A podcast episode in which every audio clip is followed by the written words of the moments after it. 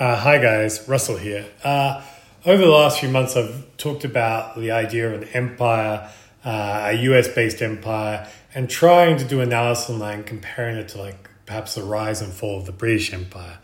Um, a lot of that was driven by the observation that the size and wealth of the big US tech companies now is of a similar sort of comparison to the East India Company. And the East India Company really did mark the rise and fall uh, of the British Empire as well. And that's where that comparison came from. And I like, it, it's nice. It offers some uh, uh, areas of analysis such as uh, monopoly cartel policy and looking at sort of current tax arrangements, particularly between Ireland and US. And I think they're very interesting. You should have a look at them. But they did have some problems. And probably the biggest problem for me was that you could really quite easily trace the fall of the British Empire through loss of territory and loss of influence. Uh, and when I go look at the US, you know, I find that a very hard metric to match up with because, you know, it just doesn't really match up and, you know, implies that maybe US empire continues on forever. And so you sort of come to a bit of a dead end in that type of analysis. And so I left it to the side. Um, but fortunately, uh, The Economist uh, recommended a book called uh, After Tamerlane the Rise and Fall of Global Empires from 1400 to 2000 by a guy called John Darwin.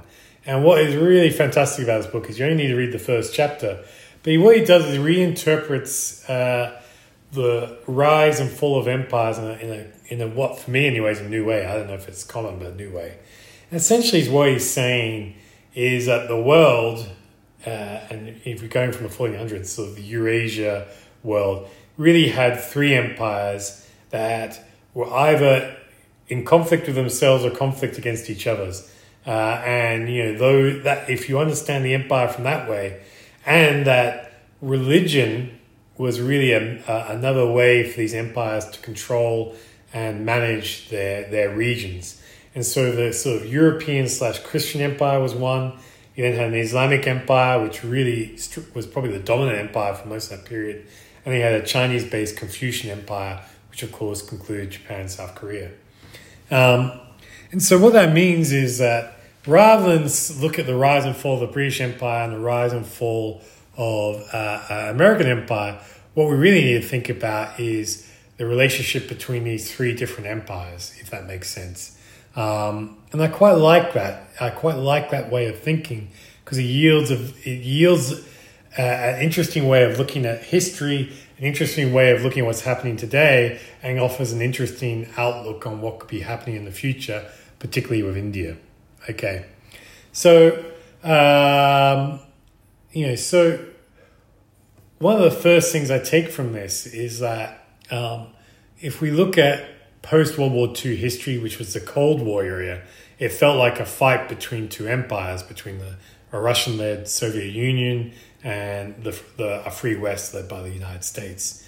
But in this analysis, what you really would be saying is that after World War II, the European empire was dominant, which I think is probably true.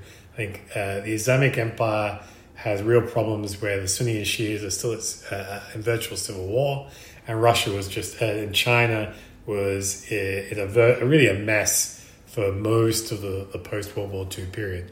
So we had a world that was European dominated and the Soviet Union had adopted socialism and communism as its way to try and control this European empire. And it was able to attract allies, such as India and China, to that cause. But when that failed, what we saw was the other side of the European empire then dominate, which is the US in the free world, right? And that has been the world that most of us would have lived in and grown up in that. And this globalization type world is not religious based and actually is trying to make everyone a consumer, it's trying to make everyone really the same and suppress nationalism, if that makes sense. Now, why I find this interesting is that as China has re-emerged as a global power, what we've started to see is the rise of this old school geopolitical analysis coming together. So for me, what it does, it really explains the Trump or Trump thinking in foreign uh, policy. So what that means is that with a rising Confucian empire in China, you need to build a stronger sort of Christian empire, if that makes sense. That's pretty much one of the sort of they almost explicitly say that, which is why he constantly reached out to Russia while rejecting China. And then it also expl- explains what is probably quite, you know, this strong anti Islamic uh, sort of policies that also have come out at the same time.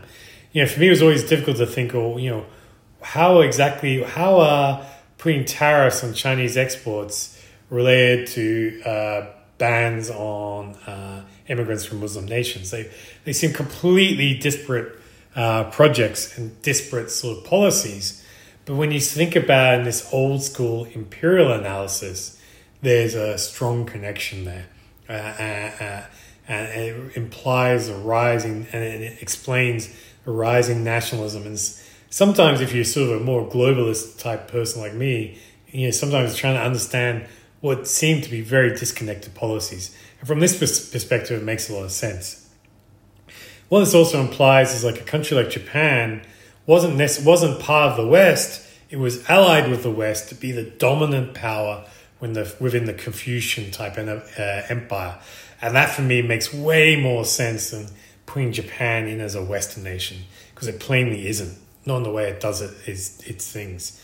So that then means that you know the problem you got there, of course, uh, is that implies that Japan could actually get subsumed back into a a Chinese dominated Confucian empire if they feel like the alliance with the West is no longer working. I think that is definitely true. I think that would be something that would surprise most people.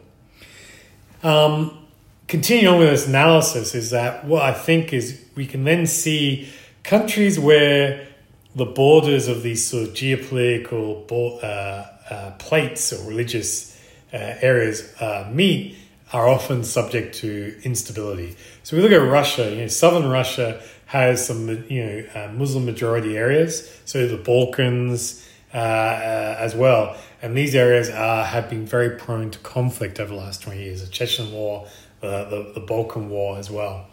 And when we look around other areas where we see uh, two different empires are competing for influence, like Malaysia, Nigeria, Cameroon as well, among others these are areas where we do see, tend to see, uh, with Sahel, to where we tend to see instability. So the implication is that when two empires or religious, religious slash empires intermeet, we should expect some in- instability to come from.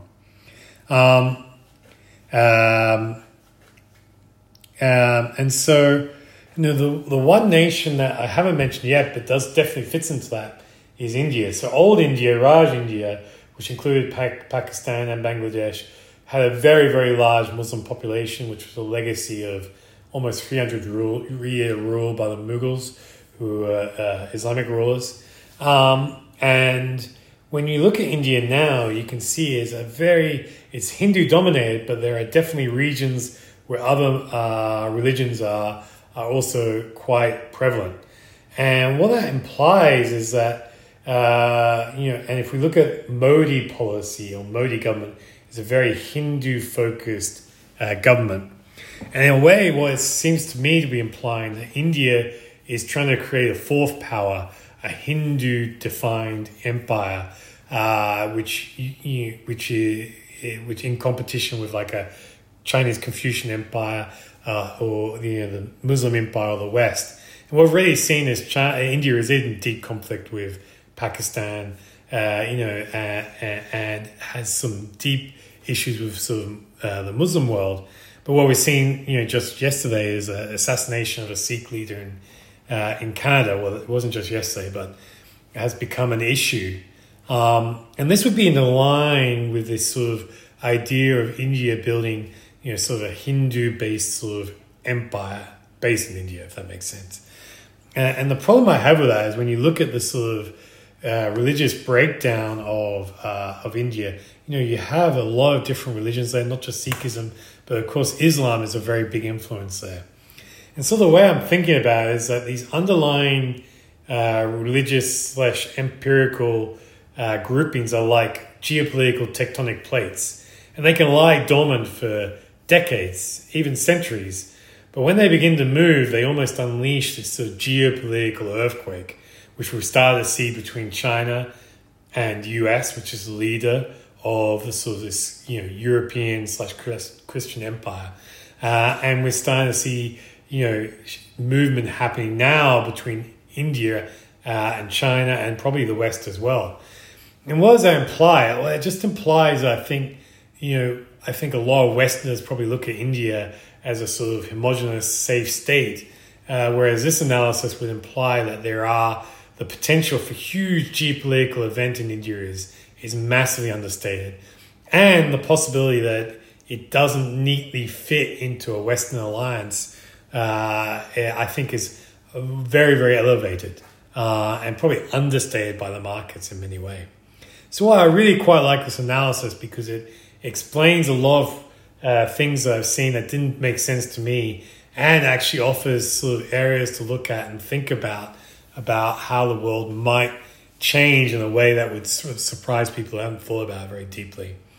Uh, I guess the real takeaway is I would recommend at least reading the first chapter of this book.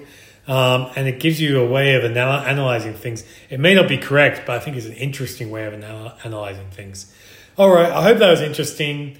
Uh, please drop me any comments or questions. Uh, stay safe, and we'll talk again soon. Ciao.